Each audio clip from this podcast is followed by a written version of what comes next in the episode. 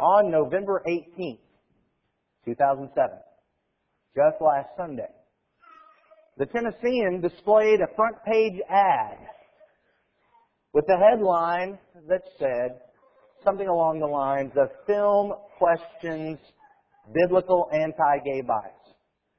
Now, there really wasn't much in the front page article other than to let us know about a film that was released, I believe, this past Monday. But there was a little sidebar that directed the readers to an article on the issues page. And that article was headlined, Does the Bible Always Tell Us So? And then as the article continued in the inside, it talked about this film, For the Bible Tells Me So. According to the article, this film is, explores the intersection of biblical teachings and sexual orientation through the experiences of people like U.S. Representative Dick Gephardt, whose daughter Chrissy is a lesbian, and the Reverend Gene Robinson, the nation's first openly gay Episcopal bishop. The article and the film tell us that the common anti-homosexual view among those who are religious is not really coming from what the Bible tells us about homosexuality, but rather from our own prejudices, from proof texting scriptures, and also from a multi-generational smear campaign against the homosexual behavior.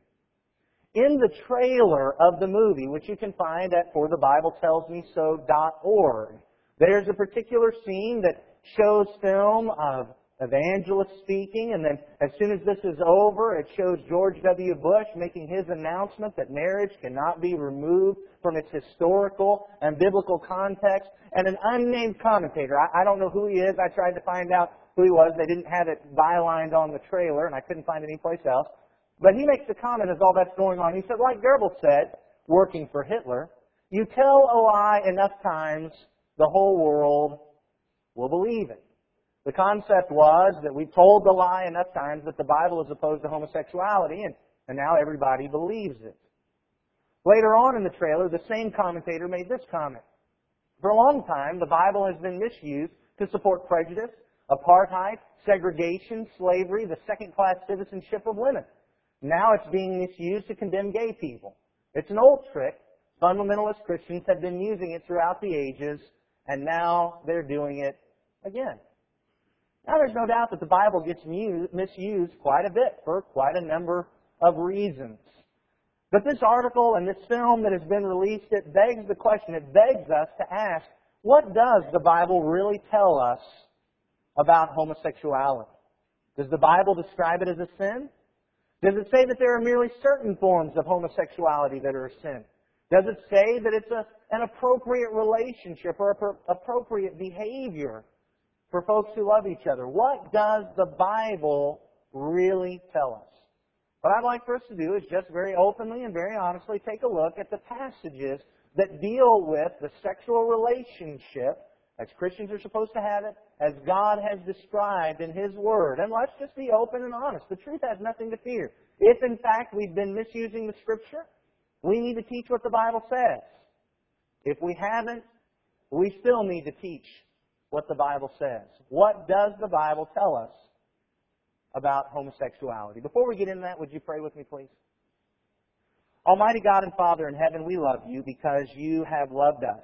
You sent your Son to die for us, to wash away our sins, whatever those sins may be, whether it's sexual immorality or covetousness or, or lying or gossip or stealing or even murder.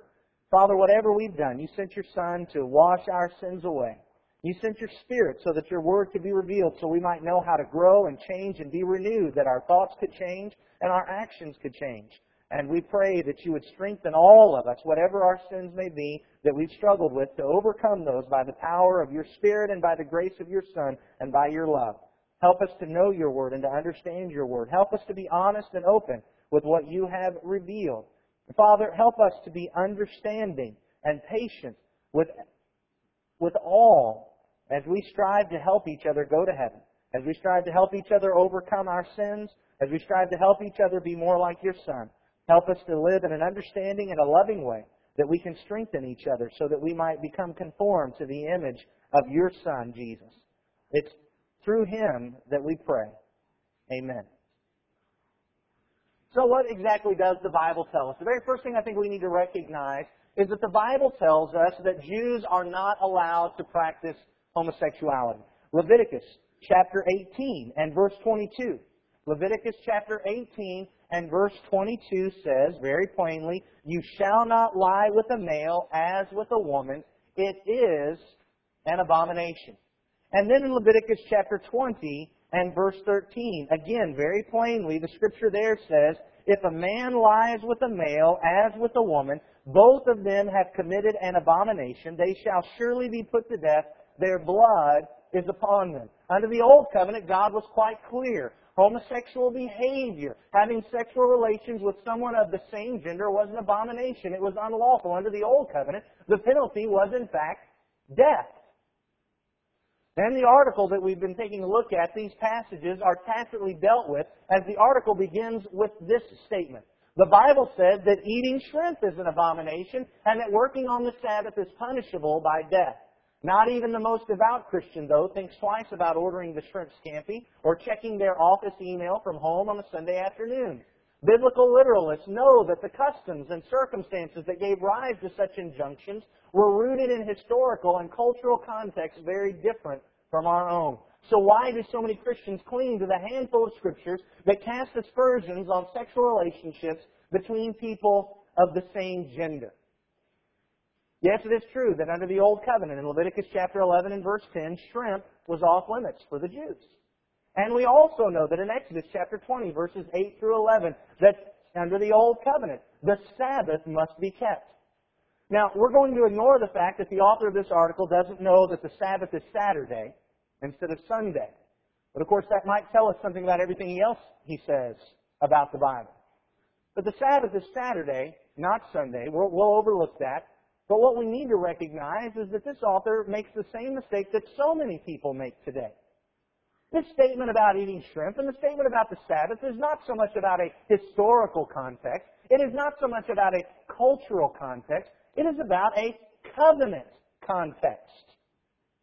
As we heard about the Lord's Supper before we participated in it, Brent talked about the fact that we are under a new covenant. We participate in the body and blood of the Lord by partaking of the Lord's Supper to remind us that we are under a new covenant. We have a new high priest and we have a new law. Hebrews chapter 7 and verse 12. Hebrews chapter 7 and verse 12, the Hebrew writer said, For when there is a change in the priesthood, there is necessarily a change in the law as well. Hebrews chapter 8 and verse 13 says, In speaking of a new covenant, he makes the first one obsolete. And what is becoming obsolete and growing old is ready to vanish away. What the text points out is we are no longer under the old covenant. We are now under a new covenant. And therefore, Christians don't have to think twice about eating shrimp scampi. Christians don't have to think twice about whether or not they're going to answer an email from the office on the Sabbath. We don't have to worry about those things because we are no longer under that covenant. Here's the key that I think we need to recognize here. The author of this article and others who make this statement are trying to say that we as Christians are inconsistent. The Bible says it's a sin to eat shrimp scampi. No, the Old Testament covenant law said that Jews were not supposed to eat shrimp. But it doesn't say that for Christians. It doesn't say that for those who are under the new covenant. We're not being inconsistent. We're recognizing that we are under a different covenant. However, we do have to be honest about this. This does mean something about these passages in Leviticus. The Christian's view of homosexuality cannot be based solely on these passages in the Old Testament. We need to take a look at what the New Testament says about the homosexual behavior and activities. Does the New Testament say the same thing? Or did it change that law? There's something here I do want you to see. I, I just picked up this morning as I was going over the lesson again, so this is not in the outline. So you need to remember this one. If you get the outline afterwards, just, just think about this. I want you to notice what he says here. Biblical literalists know that the customs and circumstances that give rise to such injunctions were rooted in historical and cultural context. There's actually a tacit admission in this paragraph. What is he saying? He's saying if you take the Bible literally, you know that Jews aren't allowed to eat shrimp scampi. If you take the Bible literally, you know that Jews aren't allowed to answer office emails on the Sabbath. Guess what that admits? If you take the Bible just at what it says in Leviticus 18:22 and Leviticus 20:13, you just take it literally for what it says, we know that Jews are not allowed to participate in homosexuality. Under the Old Covenant, that's what God said. If you want to be a Jew, and I would suggest that you don't try that because salvation is not under the Old Covenant, it's under the New Covenant. But if you're wanting to be a Jew living by the Old Covenant, then you better think twice about eating shrimp. You better think twice about answering that email. And you better definitely think twice about participating in homosexual behavior and activity. Because if you just take it for what it says, even the author of this article admits God said it was unlawful. But what about the New Covenant? The second thing that we recognize is that the New Testament tells us, the Bible tells us, that marriage and sexuality are to be between one man and one woman for life. Hebrews chapter 13. Hebrews chapter 13 and verse 4. The scripture there tells us, let marriage be held in honor among all, and let the marriage bed be undefiled. For God will judge the sexually immoral and adulterous. What the Hebrew writer is pointing out is that sexuality and sexual behavior and sexual activity is for marriage and marriage alone. Anything else is sexual immorality. Anything else is adulterous. Anything else is defiling the marriage bed. Sexual activity is for marriage and marriage alone. And the Bible does, in fact, define what marriage is supposed to be. In 1 Corinthians chapter 7, beginning at verse 1, Paul said, this is 1 Corinthians chapter 7 and verse 1. Now concerning the matters about which you wrote, it is good for a man not to have sexual relations with a woman.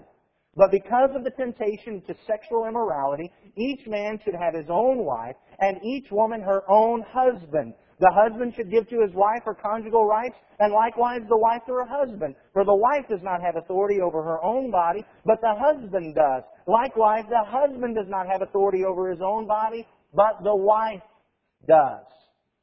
The scripture is quite plain and quite clear that sexuality is to be in marriage, and marriage is to be between a man and a woman. Very interestingly, the words for wife and husband, those are the same Greek words for woman and man.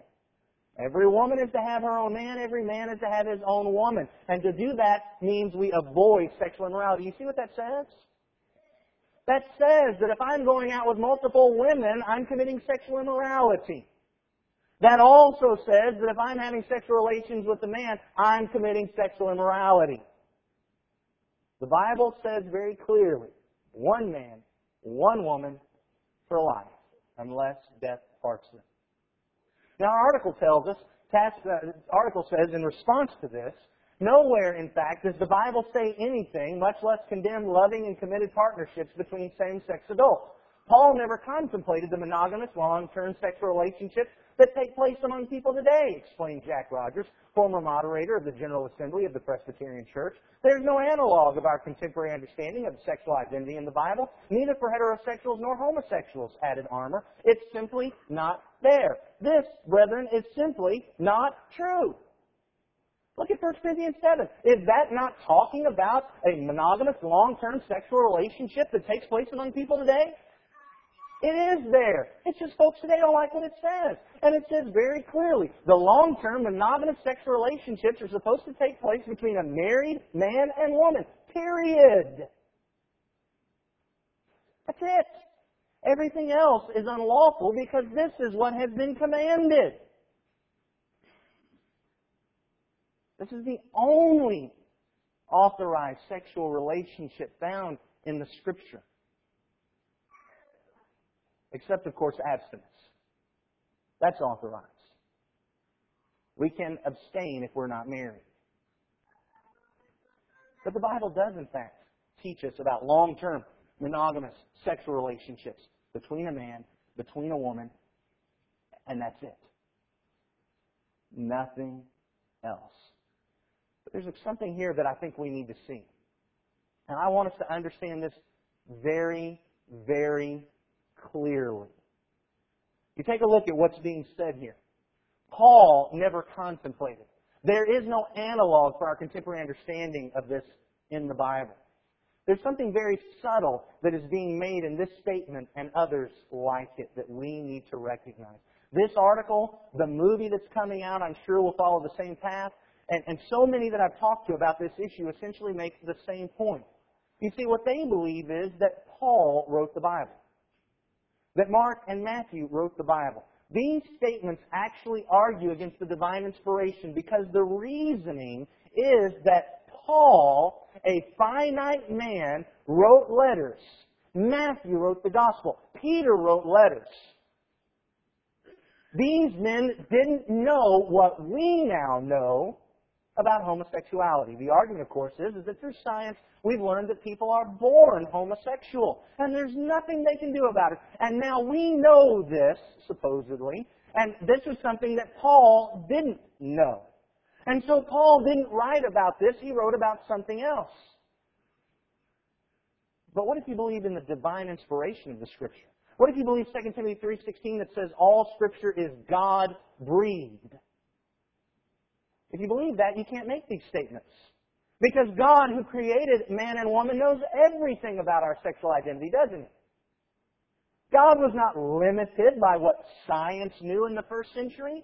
God knows everything our science is ever going to discover. It knows, He knows every mistake it's ever going to make. He knows everything science is ever going to get right. God did not misunderstand sexual identity. God, God did not overlook what we were going to learn 2,000 years later. God knew exactly what our sexual identity was and everything about it when He, through Paul, wrote some of these passages. This only works if you deny that the Bible is really from God.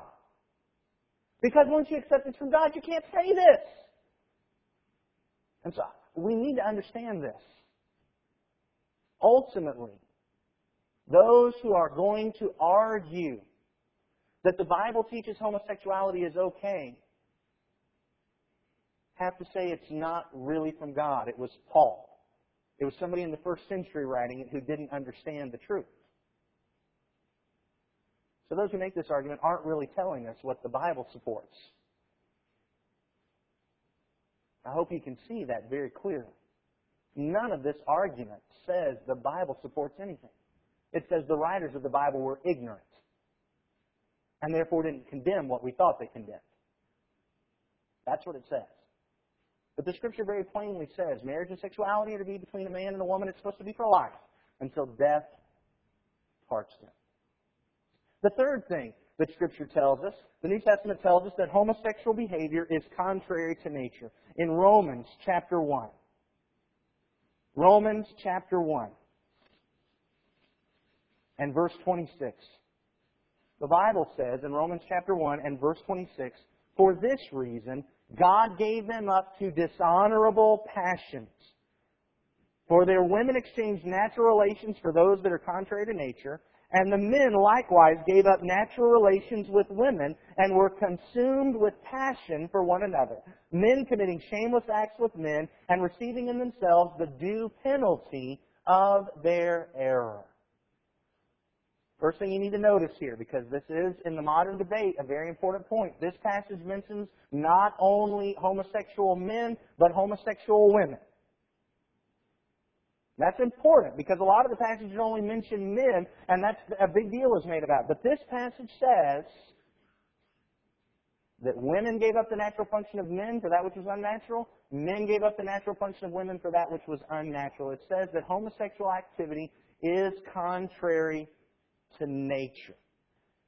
Now, regrettably, the article that we had in question this week didn't comment on this passage. However, I have talked with some, and, and I know some of the arguments that are made, and so I just want to share with you. What is commonly said about Romans chapter 1, verse 26 and 27 among those who claim that the Bible teaches it's okay to participate in homosexual behavior, as we know it today, is that it talks about nature.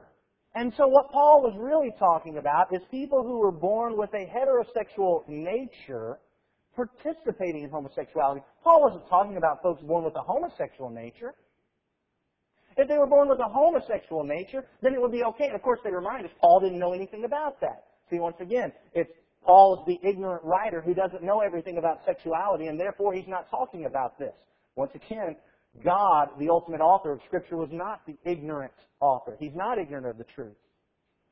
He knows the answer to all the questions about how each of us are born, and what he said was homosexual behavior is contrary to nature. Now, I want you to think this through, because I think Romans 1, 26 through 27 is a very important passage. In our debate today, we are told by so many, not all, by the way, because some folks in the homosexual community, are, it's an anathema to them to talk about it being born that way. Some folks want to say, look, I get to make my choice and it doesn't matter how I was born. You have no right to tell me how to behave. But some folks are standing on this argument that I'm born that way. I can't help it because I'm born that way. Here's my question. How is it that anyone in our society today knows or believes that they were born to practice homosexuality? How is it that anyone bases their argument that I was born to practice homosexuality? Is it not because of how strongly they desire it? Is it not because they'll say, I just can't get these desires out? I, I, these, I've had these strong desires. I've had them for as long as I can remember. I want you to look at Romans 1, verse 26 again. Excuse me, verse 27. Men likewise gave up natural relations with women and were consumed with passion. Your translation may say desire for one another. We go back to verse 26. For this reason, God gave them up to dishonorable passions or desires.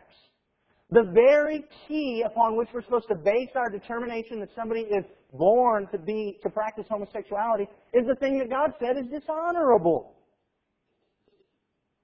Folks don't say, I'm born that way because I have this great desire, and God said that's wrong. Being consumed with that passion for one another.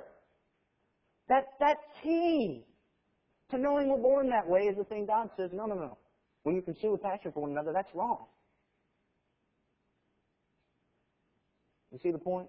Romans 1, 26 through 27. Whatever we might say about being born a certain way, whatever we might say about genetics, what that passage points out is the key upon which we want to base the supposed decision that somebody's born that way. God says you're not supposed to have that desire. You're supposed to control and overcome. The Bible also tells us that homosexuality is unlawful. 1 Timothy chapter 1. 1 Timothy chapter 1, verse 8. 1 Timothy chapter 1 and verse 8 says, Now we know that the law is good if one uses it lawfully.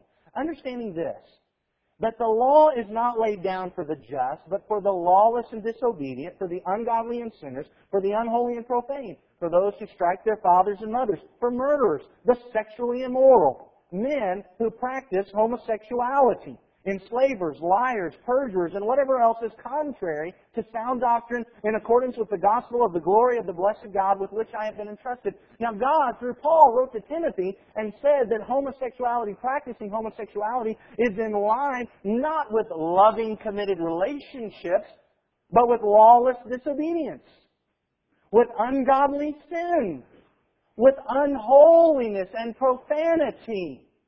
It says that it is not in accord with sound doctrine. It's contrary to sound doctrine. It's not in accordance with the gospel of glory. Now, please understand, this is not Christians being judgmental. This is people just saying what the judge has said.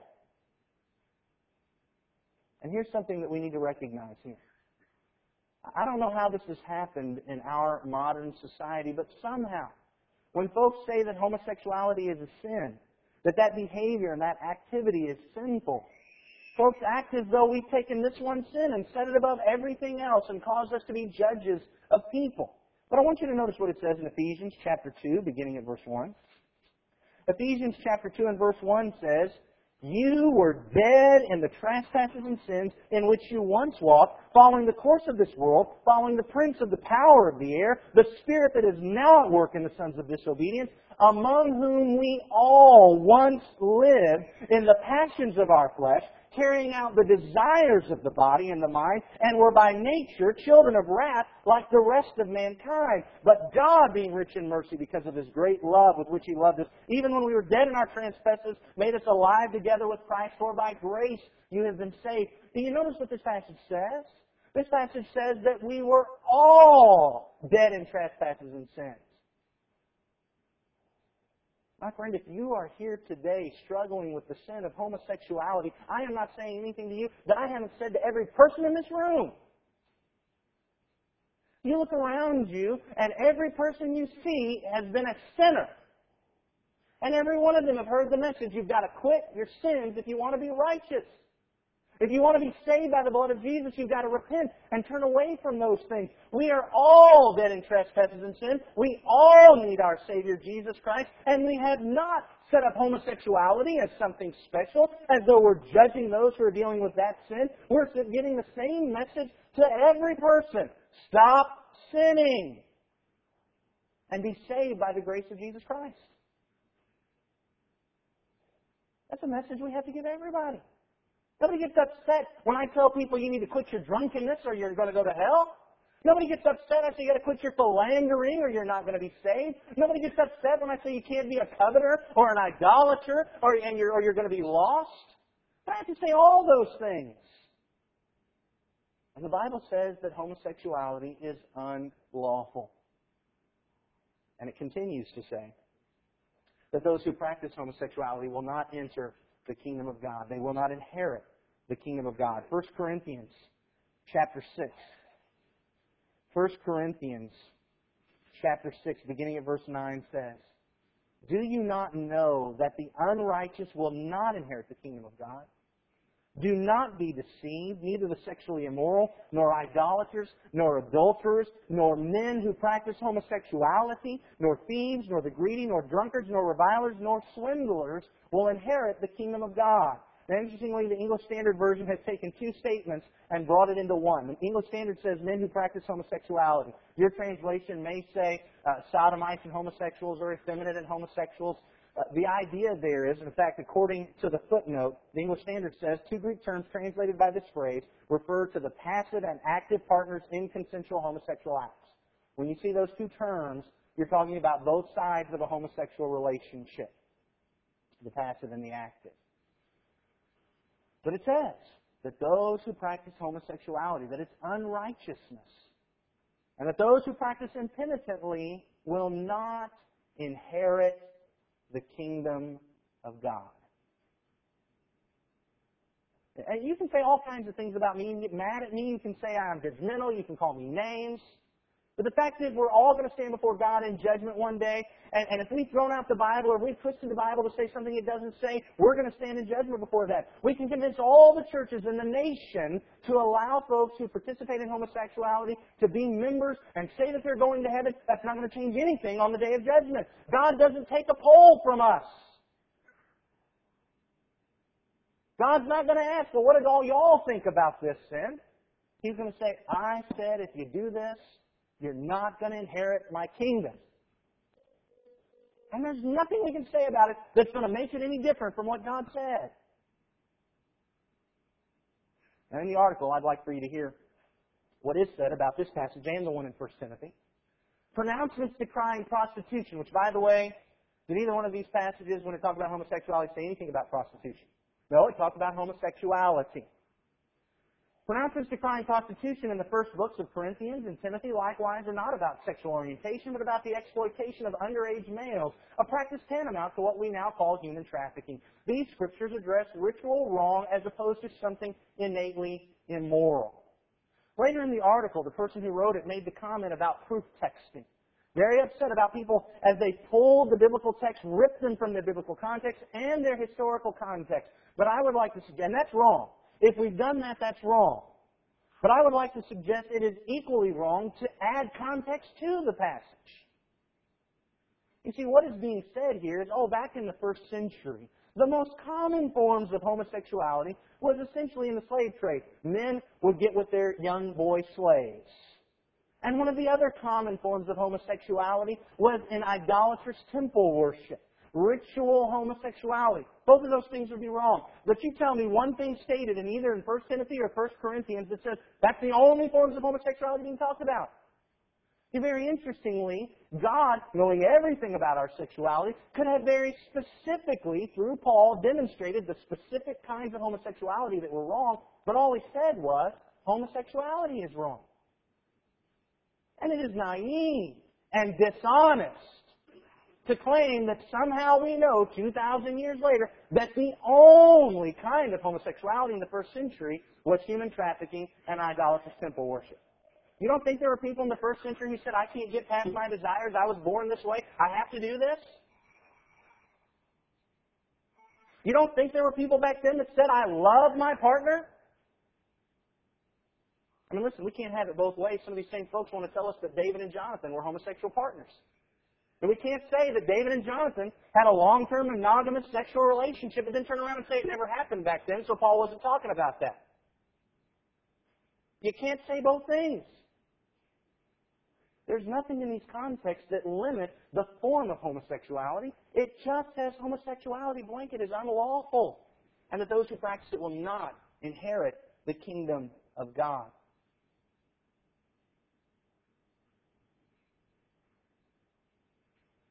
And our first century counterparts, when they read it, would not have said, well, now Paul only meant two kinds of homosexuality. They would have read just what we read. Finally, the Scripture does teach. The Bible tells us that those who practice homosexuality can repent and they can change and turn away from their practices.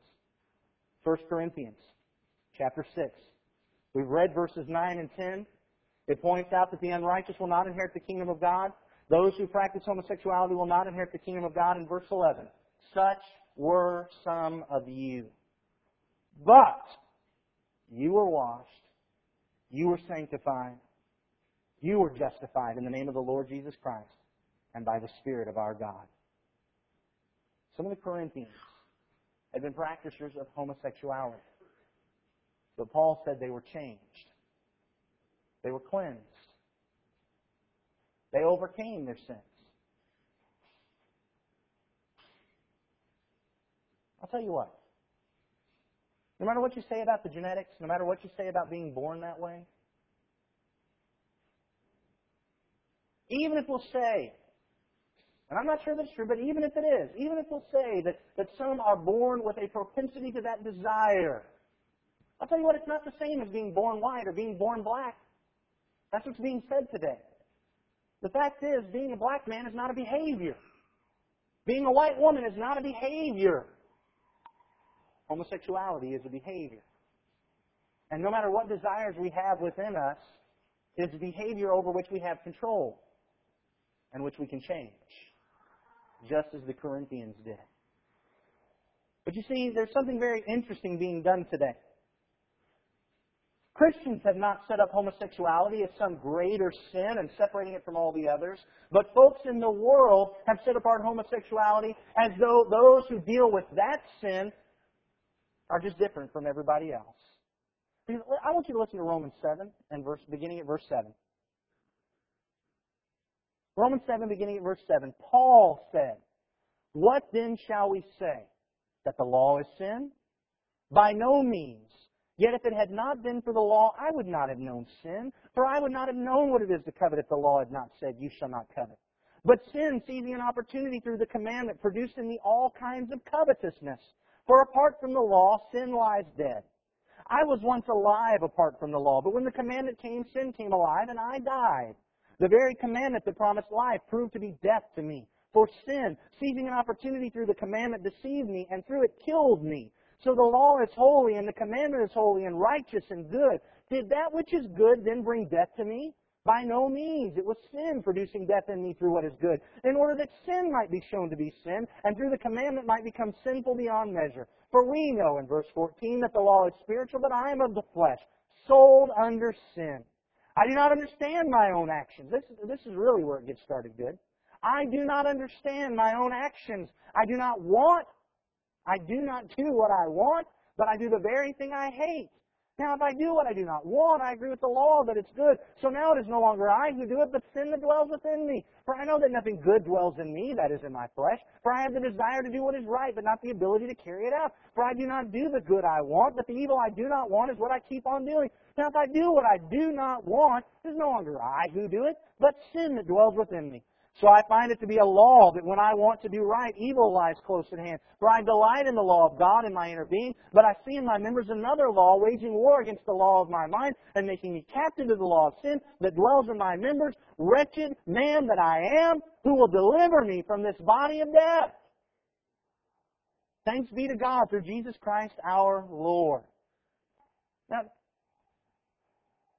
friends and brethren, what'd that sound like to you? That sounded like a person who said, I, I want to do what's right, but, but I keep sinning. I'm struggling with that. It's hard for me to overcome my sins. And those who participate in homosexual activity act as though because it's hard to stop, it must be all right. Welcome to sin. Sin's hard to stop. There are folks who are liars that have a hard time stopping their lives. Does that mean they were born that way and God's all right with it? Does that mean that Paul didn't understand the genetics of lying and he wasn't speaking about people that were born liars? Folks who had a problem with lust, it's hard to stop. Does that mean that they were born genetically with the propensity to lust and therefore it's all right for them because Paul didn't understand the genetics of lust? And it's all right because of that? No.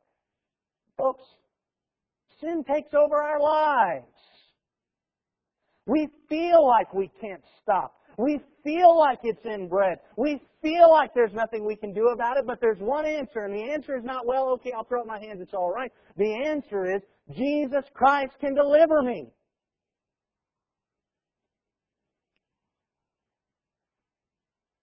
No matter what my sin is. Not everybody here has the same sin. Some folks struggle with sexual immorality. Some folks struggle with lying. Some folks struggle with gossip. Some folks struggle with drinking. Some folks, I imagine, struggle with homosexuality.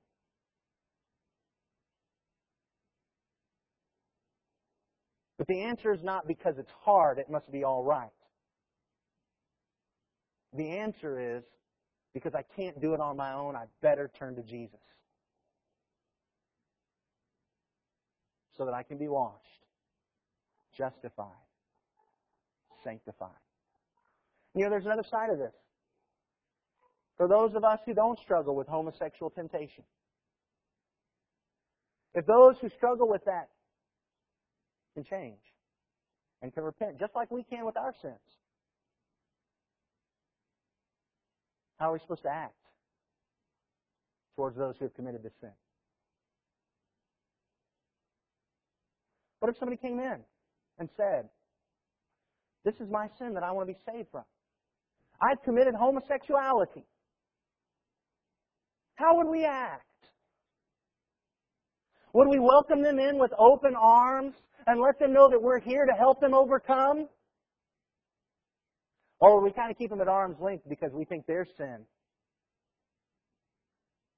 is somehow worse than ours?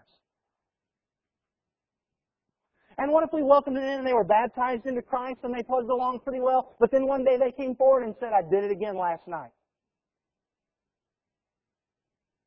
What would we do? And how, how do we want people to treat us when we say to them, you know what, I lied again this week. I had my outburst of wrath again this week. I coveted again this week. I lusted again this week. I looked at pornography again this week. I stole again this week. I gossiped again this week. I want people to treat us. Can we have the patience to do way more than just try to vote on some legislation? But to actually try to help folks overcome sin as we want folks to help us overcome our sins?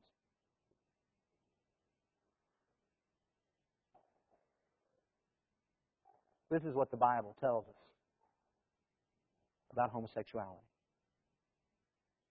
Nothing has been taken out of context. You can be mad at me. I'm not trying to judge anyone. I'm just trying to share with you what the judge has said. We can twist it and make it say something else, but it won't change what God says about it on the day of judgment. We can propagandize our way through to every church in the nation and cause every church to change their message. But it won't change what God has said about it. And I can tell you today, there's only one reason that this message has been preached. And it's not because we're trying to tell all those who struggle with the sin of homosexuality that they're wrong and to get out. It's because we want to help everybody, no matter what sin they're dealing with, overcome the devil. Not be deceived by all the modern propaganda,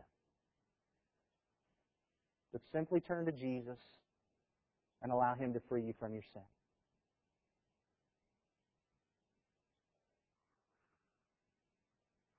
I'll be honest with you. It's a hot button issue in our society. And I can't promise anybody about any sin how everybody in any congregation, even this one, is going to treat them. But I can tell you what we're going to strive for. And that's to welcome anybody, no matter what sin they've dealt with, who wants to submit to Jesus and strive to overcome. It's going to be a rocky road. But that's what Christ Church is about to help us overcome our sin.